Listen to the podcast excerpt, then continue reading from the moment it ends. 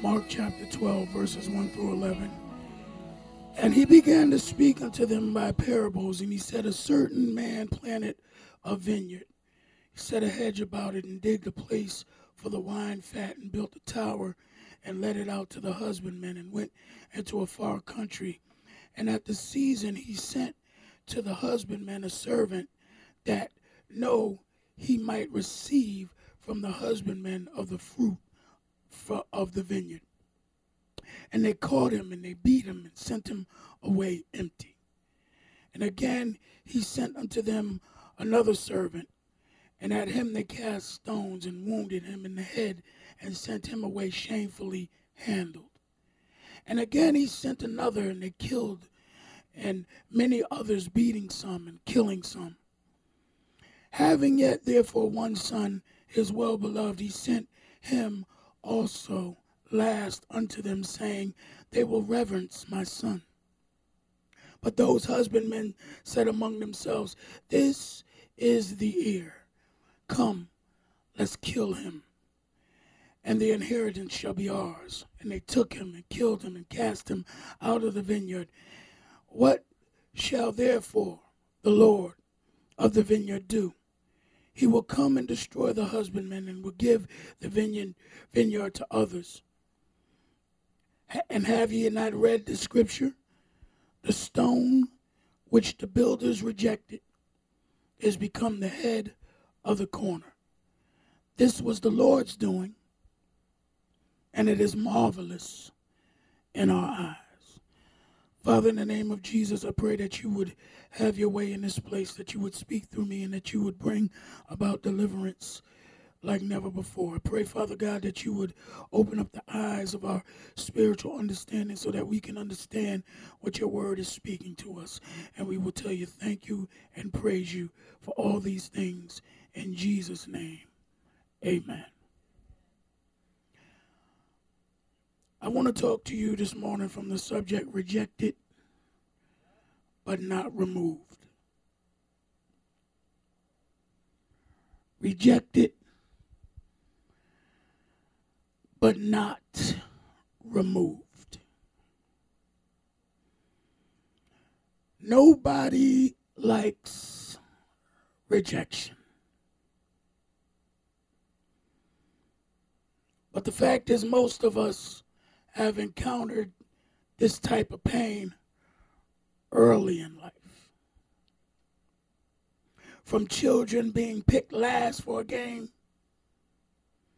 or not being picked at all. You ever, was that one that they just picked you because they needed another person? Rejection comes in all forms and it hits just about everyone. Teenagers, it could be not being invited to a party. You didn't make the list.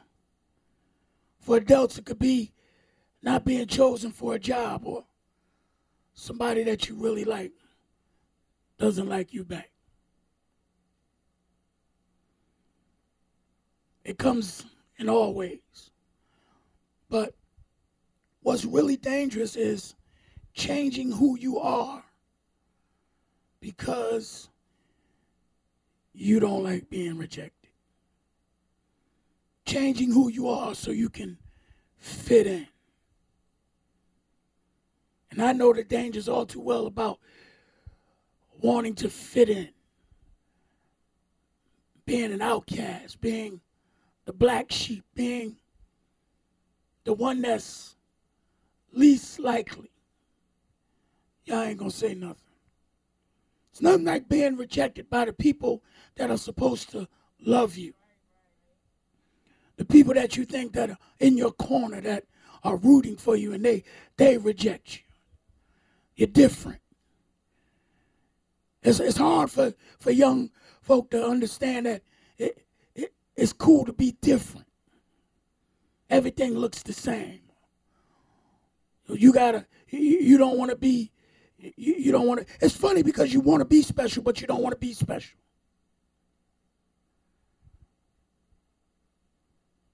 You got to have a lot of friends. You got to have a lot of people who agree with you, you ain't gonna say nothing, but I'm gonna talk to you this morning. I, I want you to know that if you're an outcast, if you're different, if you're rejected, that you're in good company. That it's okay not to fit in. Because if you don't fit in, it's an indication that God has something special for you to fit into.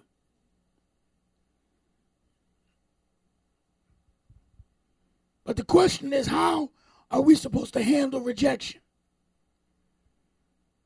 There's some things we got to understand if we're going to be able to handle rejection. Let me just make sure I'm in the right place. Has anybody ever been rejected?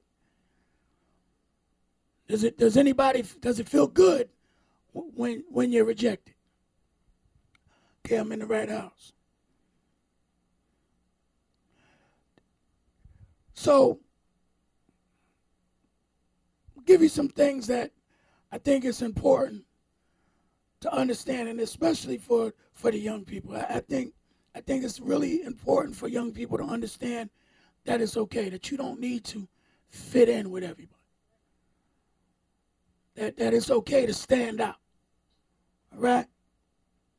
But in this text is is some things that we gotta we gotta grasp. And the, the first thing, it might not sound like it really makes sense, but, but it will later on. If you're gonna handle rejection, you gotta understand that God is the owner. Right? At that that in this in this text it said a certain man planted a vineyard. He set a hedge about it, digged a place for the wine fat, built a tower, and let out the husband, let it out to the husbandman, and then he went into a far country. So we got to establish right off the bat who this is. This is God. God is the owner of the vineyard. If you look at Isaiah chapter 5, verses 1 through 7, I'm going to read it to you. He says, Now will I sing to my beloved a song of my beloved, touching his vineyard. Well, beloved hath a vineyard, my beloved hath a vineyard and a very fruitful hill. And he fenced it, gathered out the stones thereof, and planted it in the choicest vine. He built a tower in the midst of it and made a winepress therein. And he looked at it that it should bring forth grapes, and it brought forth wild grapes. And now, O inhabitants of Jerusalem, O men of Judah, judge, I pray you, betwixt me and my vineyard. What could have been done more to my vineyard that I have not done in it? Wherefore, when I looked that it should bring forth grapes, it brought forth wild grapes. And now go. I will tell you what I will do to my vineyard. I will take away the hedge thereof, and it shall be eaten up, and break down the wall thereof. It shall be trodden down. I will lay it waste. It shall be pruned, nor digged, but there shall come up briars and thorns. I will also command the clouds that they rain no more upon it. For the vineyard of the Lord of hosts is the house of Israel and the men of Judah his pleasant plant. And he looked for judgment, but behold, oppression. For righteousness, but behold, a cry. So, right at the offset, what this scripture is telling us is that God is the owner. He is the one, and the vineyard is Israel, Judah. Come on, somebody say that's me. that uh, us who have been grafted in to the vine right? One, it would have been just for Israel and his chosen people, but because they rejected, he said, I will go out and I'll find another and I'll bring them in and I'll engraft the, the wild ones into the vine. Ain't that something? That because Israel was bringing forth wild grapes and not good grapes, God went and left and chose wild grapes and engrafted it in to a good vine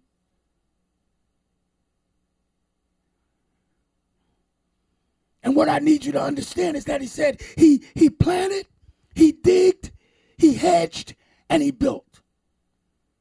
So that, that's that's talking to us that wherever God has done in my life, He owns me. I am not my own. That He He planted me. Somebody say, He planted me. Now, you might not like where He planted you, but you cannot choose the ground that He plants you in. He planted you. He went to Home Depot, he brought the seed, and he planted you. He knew everything that was in you because he read the package before you ever got open and put in the ground. He planted you. I'm preaching already. I'm trying to help you to understand. Stop complaining about the dirt you're in and be give God praise that you've been planted. But not only did he plant you, he hedged you.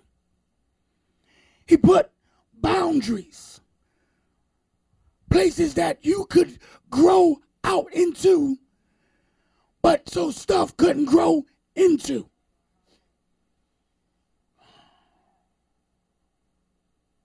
And the problem with us wild grapes is that we keep trying to hedge out of the place that God has hedged us in.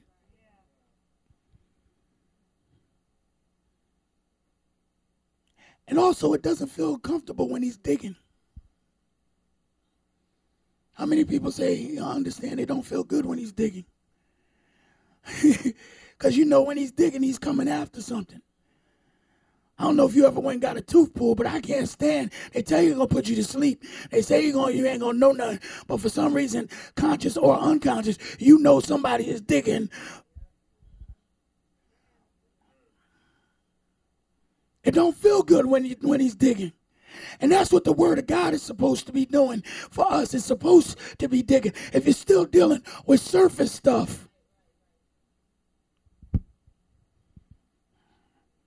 But not only that, he said he built a tower and he put watchmen. And that was the common thing for a wine press. They would build a tower and they would put people would come and they would watch out for anything that would come in and try to destroy the vine because the vine was a way of income. It was a great source of income. Y'all ain't gonna say nothing.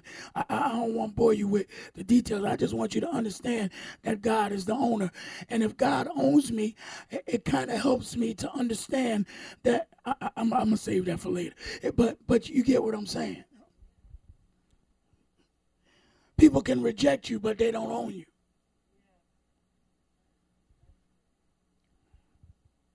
So th- the next thing we need to understand is that because he's the owner, he said he left. He was he digged, he planted, then he left, and then he put some people in charge. It was the priest and the prophet's job to keep the vineyard. Right? I'm going to teach first. We're going to have church in a little while. The priest and the prophet's job was to keep the vineyard. Now, put a pen here, Luke chapter 9. This is what Jesus had told his disciples. Remember in Luke chapter 9, verses 1 through 6, he called the 12 together. He gave them power and authority over devils, to cure diseases. He sent them out to preach, then to heal the sick. He said to them, Take nothing for your journey don't take scrip, stabs, bread, money. Uh, or, neither have two coats. And whatsoever house you enter, there abide, and thence depart. And whoever will not receive you, when you go out of that city, shake the dust off your feet for a testimony against them. And they departed and went into the towns preaching the gospel and healing everywhere. And another um, part, portion of scripture parallel in that gospel, he told them, he's, I send you out as sheep among wolves. So it was the priest and the prophet's job to go out and to preach the good news, but understand that you would have rejection that there going to be some houses that don't receive you. There's going to be some cities that ain't going to like what you're saying. You're going to have to wipe, um, um, hold on to that, put a pen there. You're going to have to shake the dust off your feet, keep it moving. I send you out as sheep among wolves. Now, what is awesome about this is that as a priest and as a prophet doing the will of God, he's given them power. Did we see that? He said, I give you power I gave you an anointing to go get a job done. But everybody's not going to receive your anointing. Hold on there. just setting it up. So we got the owner, we got the priest, and the prophets. I just want you to find out who you are in this story. Next, we have the religious leaders, right? They were the people and they would understand. See, most of the parables that Jesus taught, they were the high truth. He spoke in parables so that people wouldn't understand the truth that was hidden in the parable. Because every time he would give a parable, he would have to explain it to his spiritual disciples because they still couldn't get it. And he said, Look, if y'all can't get it, so the parable was designed to hide the truth. But this parable, he was not hiding anything. The leaders he was talking to, the Jewish leaders he was talking to, would know exactly who he was talking to in this parable. So the religious leaders and the people, they, they were the people who beat and stoned the priests and the prophets. Now listen, history is filled with the mistreatment of God's prophets. And Justin Martyr in his dialogue, he, he wrote about how um, the Jews sawed Isaiah in half with a wooden saw. Now, I don't know if you ever been cut with steel. That hurts all by itself. But to be cut in half with a wooden saw, there's a reference of the sawing in half of a faithful man in Hebrews 11:37. Very likely it was Isaiah, the faithful prophet, who they sawed in half. Jeremiah was constantly mistreated. He was thrown into a pit. You can read about that in Jeremiah. Tradition says that at the end of Jeremiah's life, he was stoned to death. So when Jesus described them stoning the slaves that came and the servants that came, they could remember the stoning of the prophet Jeremiah. Ezekiel faced the same hatred. Amos had to flee for his life. Zechariah was rejected. And according to Second Chronicles 24, he was also stoned. Micah was beaten in the face, according to 1 Kings 22.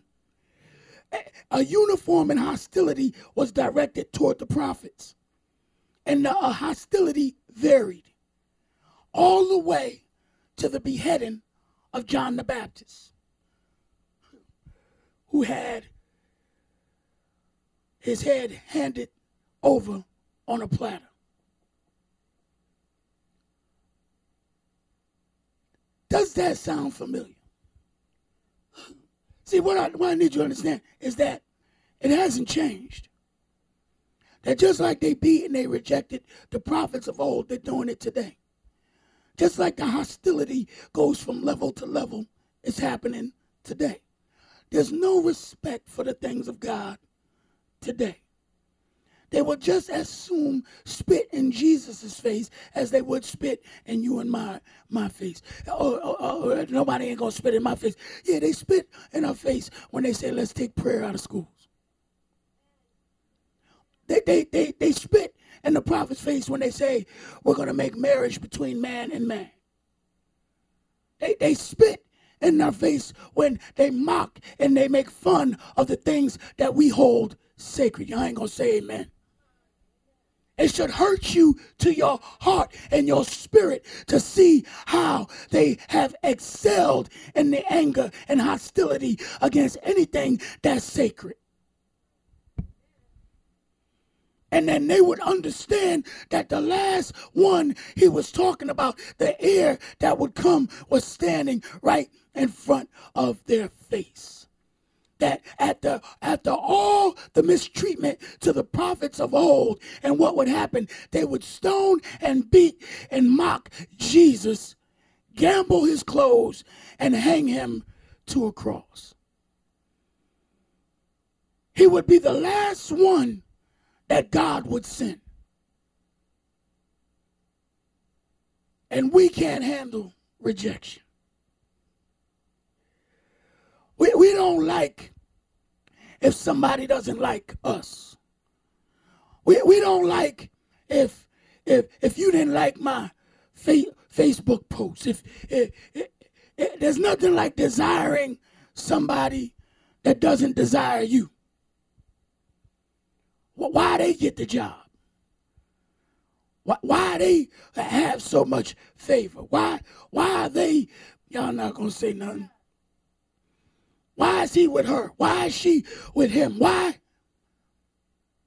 Rejection. I'm gonna tell you something. It is bad parenting skills if you tell your kids yes to everything. Because they don't know how to handle rejection. Sometimes God has to tell us no just to see how we going to act because you got told no. You ain't going to say nothing. And, and some people want to keep friends rather than keep their anointing. But but you're in good company.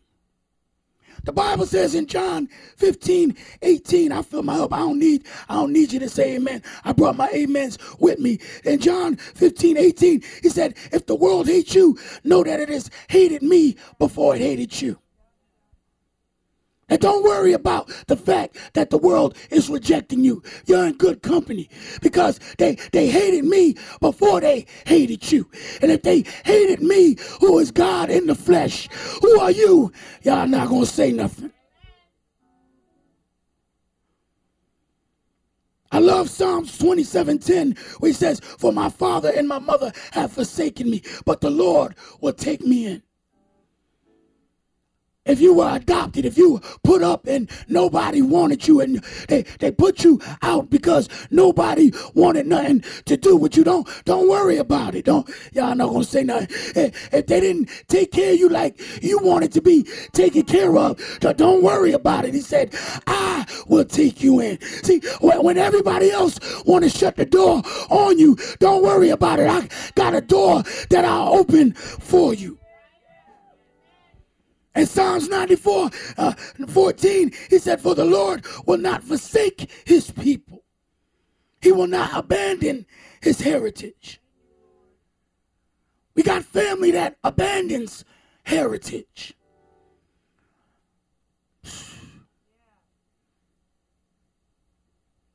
But you don't have to worry about that.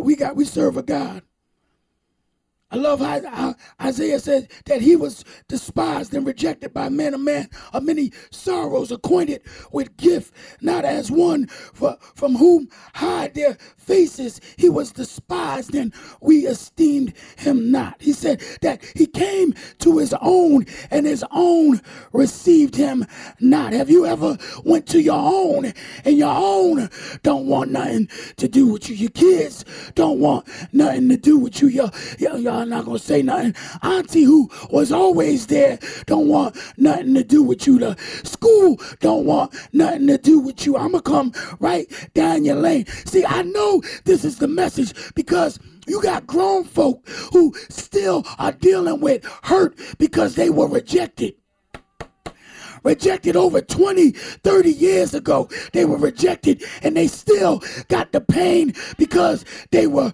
rejected. You could talk to them about anything, and somehow they're going to bring you right back.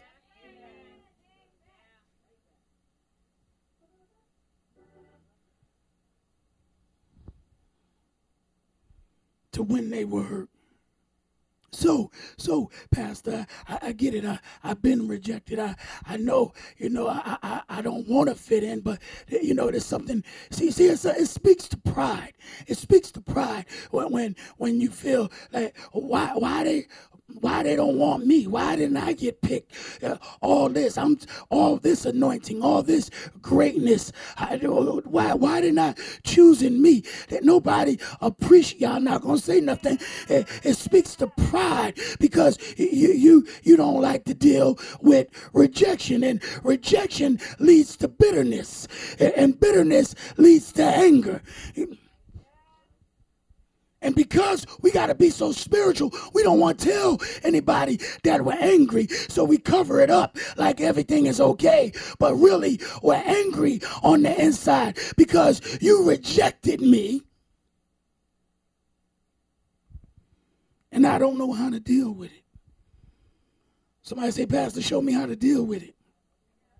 Okay, I, if I could just have about 15 more minutes of your time, I'm going to show you exactly how you need to deal with rejection. I had to learn how to deal with rejection. How, why, why are they always talking about me? They, they didn't want to pick me for any of their reindeer games. Y'all not going to say nothing. They, why, why, they, why they, they rejected? And uh, what about me? I could play ball. I, I, before I learned how to play ball, I couldn't play ball. You ain't to say nothing. Self-check. They wouldn't even deem me. You understand? Because I could couldn't dribble. I couldn't do it. They just leave me alone. I'd be like, y'all better put somebody on me. Don't play. Just act like you D, D me. At least make me think. Y'all not to say nothing.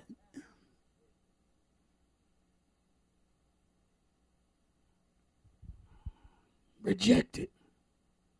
Kids who get rejected, they gravitate to so nobody don't want me. So now I'm gonna go join this gang because the gang, the gang doesn't reject me. They they they treat me better than my family treat me.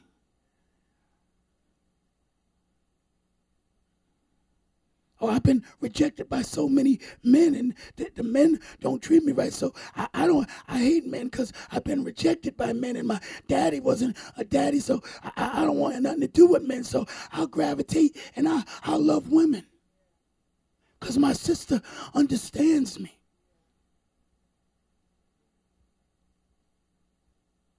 Rejection.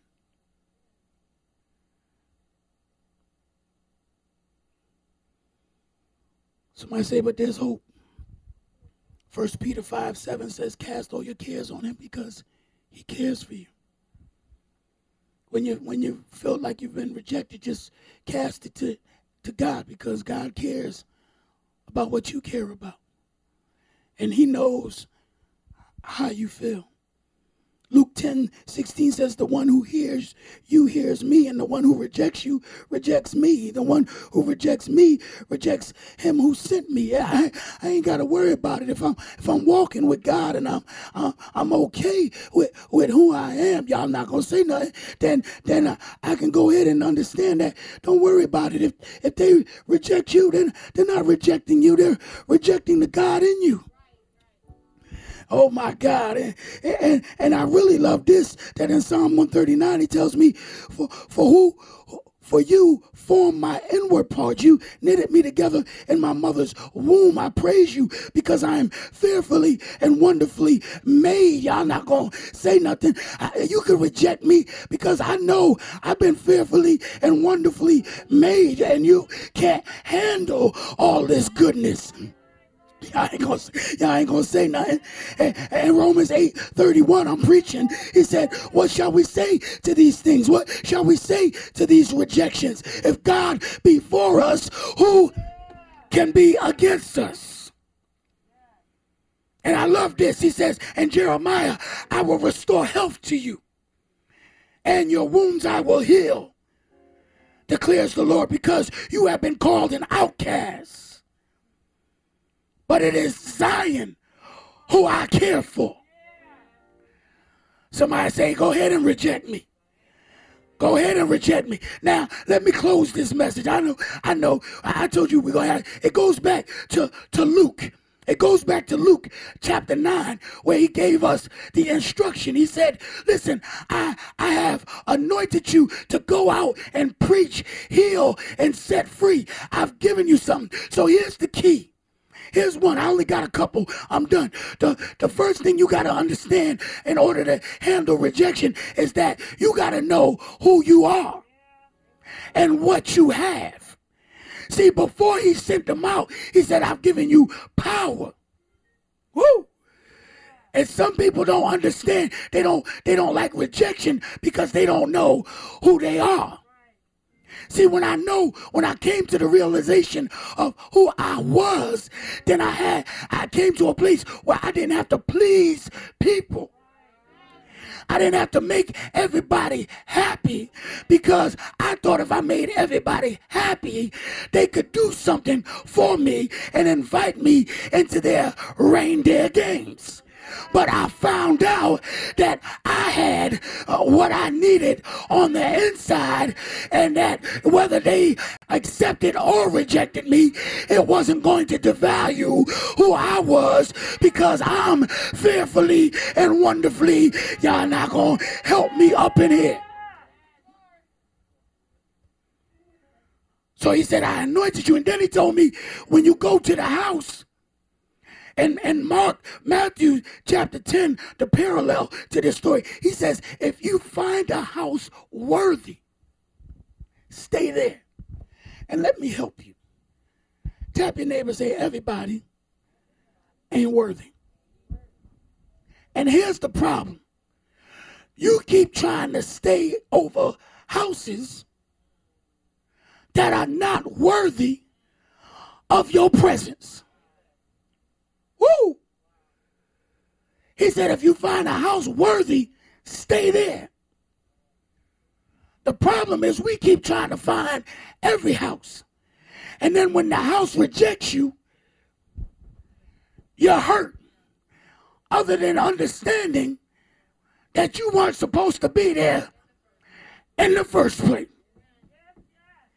Yeah, yeah. See, see, see, I'm, I, I'm gonna help you. And this is hard for a pastor or a leader to preach because you got, you, you, you, you risk people interpreting that as saying, I'm out of here.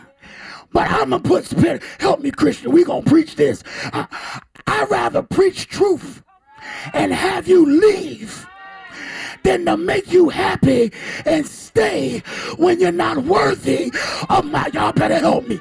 Y'all better help me.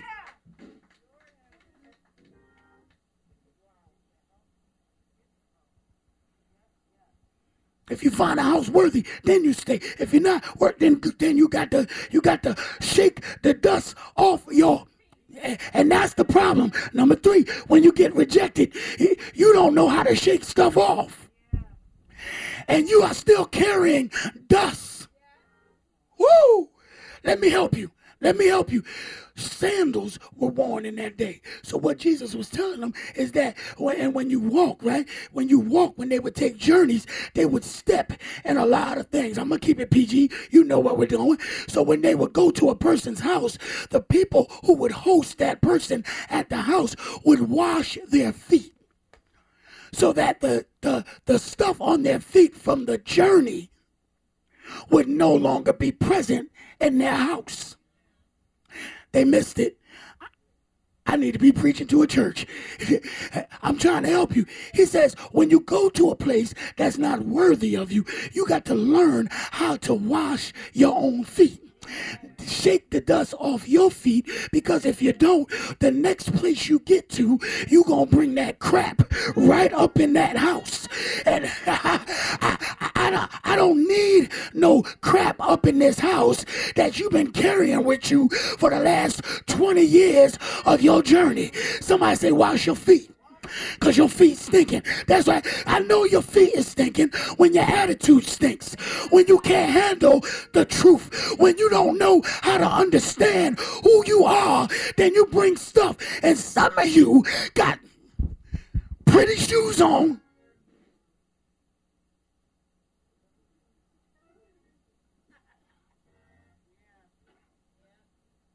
But you got stuff from other houses. You got footprints from other stuff. Woo! I'm preaching better than y'all saying amen. Woo! Oh my God. You got to get rid of it. Somebody said, get rid of it. I love this analogy. Listen, so like before, you know, you, uh, and I don't know about the women, bathroom, but I know about the boys' bathroom, right?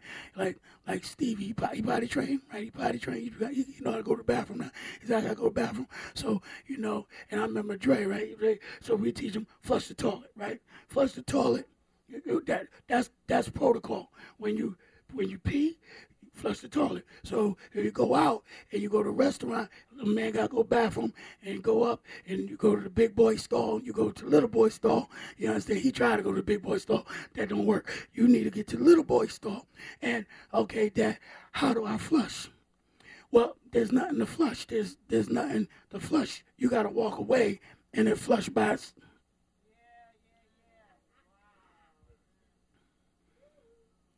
You, you got to walk away and it'll flush by itself. The problem, the reason why some of y'all stuff ain't flushing is because you ain't walking away. You, you still got it with you, but you you need to learn how to let it go. You need you need to understand that everything is not. And Jesus told him, said, "Listen, now, now here's the thing. Here's the problem. Here's the pride. Here's pride. Check it out. You missed it. The reason why people want to stay at a place they're rejected at is because they're thinking, well, I'm so anointed. What's the I can't leave. He anointed me. He gave me power. I can heal diseases. I'm going to stay here. And you stay and it don't work. Isn't it something to know that you can be anointed for something and it don't work?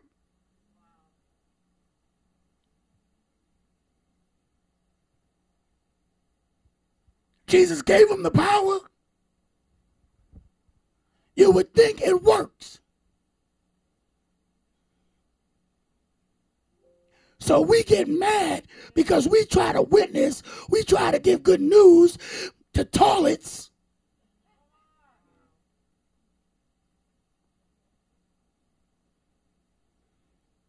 And we use all the anointing we can on that toilet.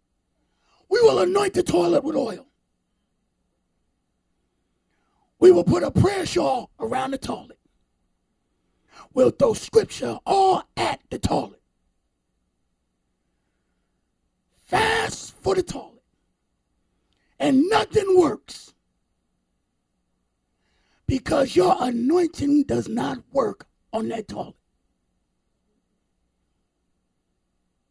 So you spend 15 years in front of the same toilet when there's so many other bathrooms.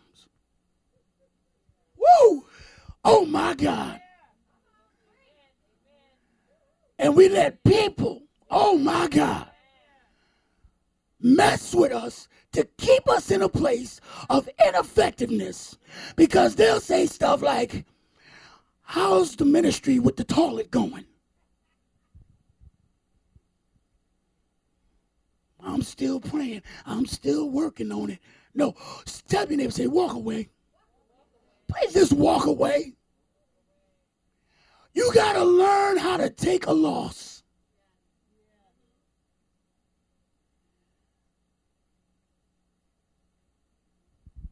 I ain't gonna share all my son testimony, all my daughter, but one thing that he did not like was losing. It would get mad. Because he felt he always, and, and when he was small, I'd get out there and I'd play with him, you understand? And I'd let him win some games. He'd be winning. And then, then, I'd, then I'd spank him. And I'd spank him a couple of times. Not hit him literally on the court, I'd spank him. And he'd lose and he'd get mad. And he don't want to play no more. And I say, you got to learn how to lose gracefully.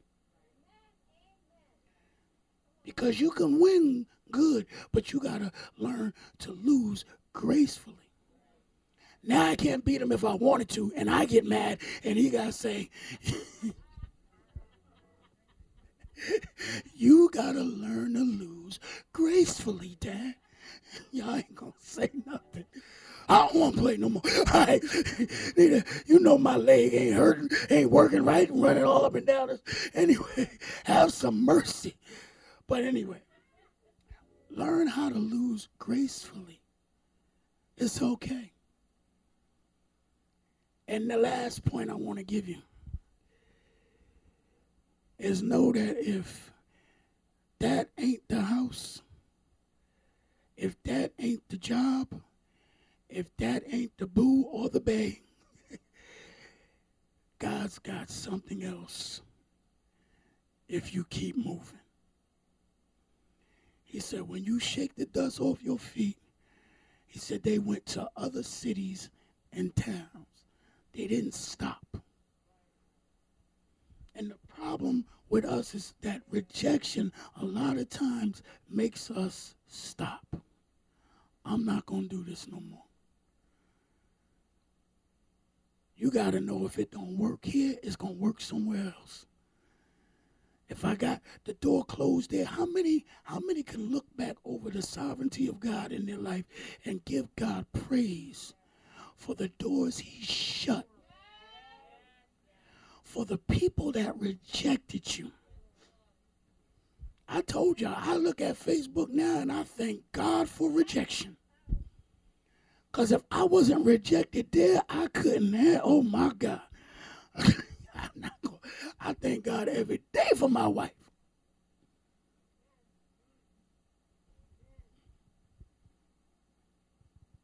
Some of you still crying over who didn't want you, over what you didn't get, over why it didn't work,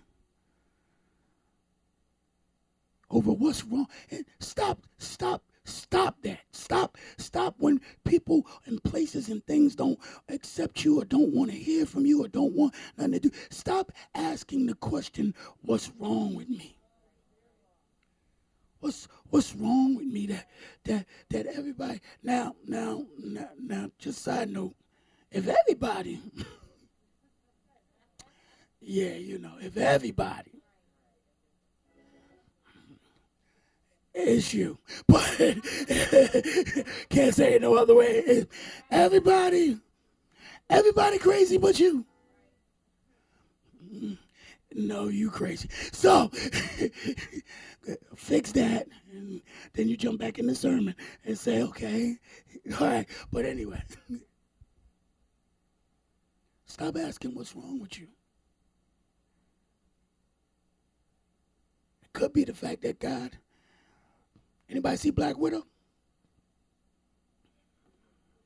You didn't see it? I love that movie. And I don't know how it worked itself up in here. I can't even put this in my sermon. Then I can't. I can't put this in my sermon. Oh Lord, I don't want to mess the movie up for you. I don't want to mess it up for you. Yes, I am. I'm gonna mess it up for you. Check it out, right? I'm gonna tell you the whole movie from the beginning to the end. listen, I got 45 more minutes. It's only 115. So the movie comes on like I'm just. I'm not gonna mess with you. Does that make my point? Let me see if I can make it with another movie. Nope, I can't.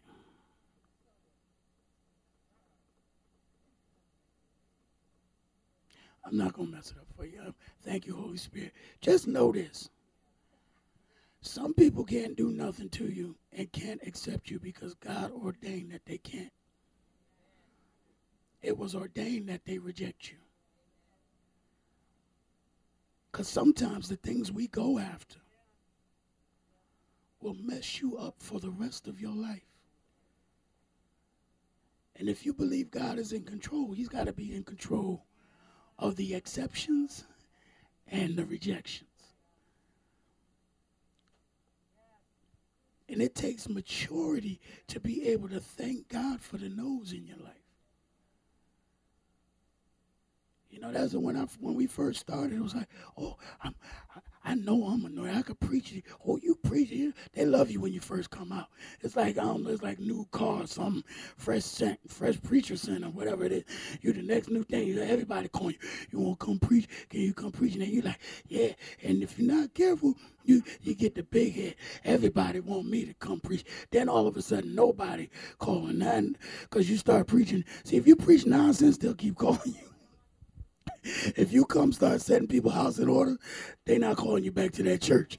So, so I already knew that. So it's like, oh, why they not calling me back no more?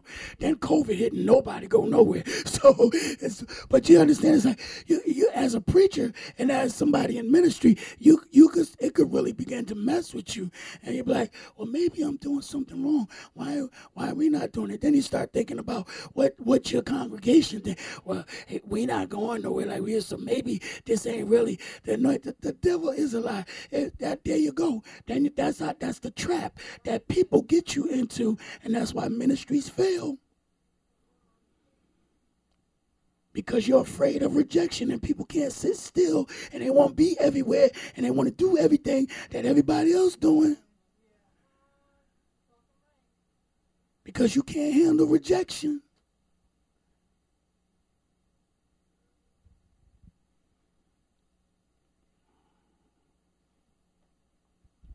I think that's the one thing I thank God for my um my my my cocaine addiction, that period of my life. Because I know the devil was trying to kill me.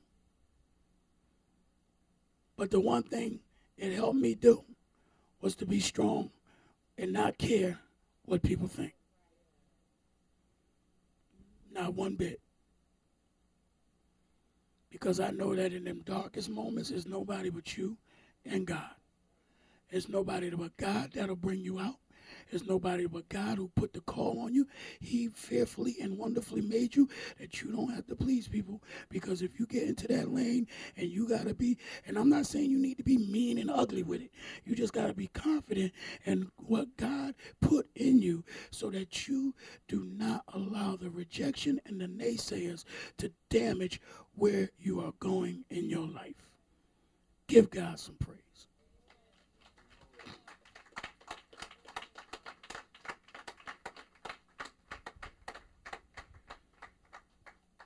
Hallelujah.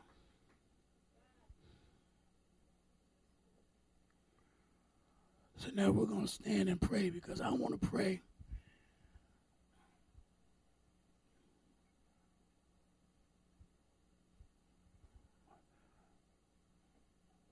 That you get free from the opinions and the rejection of others.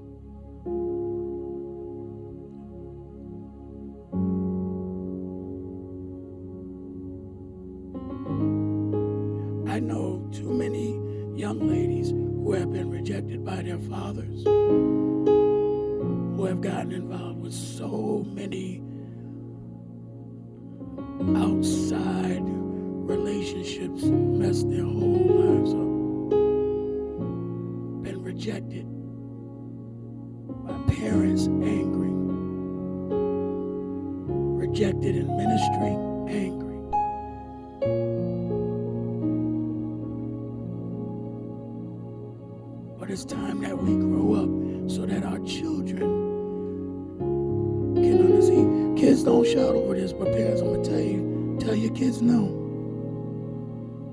some no's in life. You have a spoiled generation where they think everything is yes, and everybody loves them, and they're just wonderful, the best thing since. And I'm not saying don't affirm who they are. And I'm not saying that they don't need, but they need to understand that this world that they live in, there's gonna be some no's. There's gonna be some jobs you want that you're not gonna get. There's gonna be some positions that you want that you're not gonna get. Lot of times it's it's it's God testing us and saying, see, God, a lot of times God will tell you no, just to see how you're gonna act in that no before He gives you your yes. And as soon as you fail that class and no, you can't handle the yes. So, God, we thank you for your word. You told us we would be rejected, but you told us that the stone that the builders have rejected has become the chief cornerstone. That was the message rejected but not removed. They can kick you out, they don't have to respect, they accept you, but I'm going to tell you something. Has a place for you to fit that nobody can do anything without you being in place. That is why it is so important to be in place because you don't know what stone you fit in. You don't know what place you have, and it keeps the wheel moving. And thank God that God's got a place for us outcasts, the rejects, the ones who they said would never be nothing. That God, you poured your anointing on us and gave us power. So, Father, I thank you. I thank you, God, that you would help everyone in here to be healed and to be able to um, admit their hurts, their angers from even the space of rejection, and then move on and understand that when the world hate hates us, that you love us that you chose us, that you called us, that you empowered us, that you given us a place. You said you put works that we should walk in, that we have a place in you when we're out of place with this world. We are in this world, but not of this world. And we tell you, thank you, God, for choosing us, for loving us. We are special. We are, we are special, important in your eyes.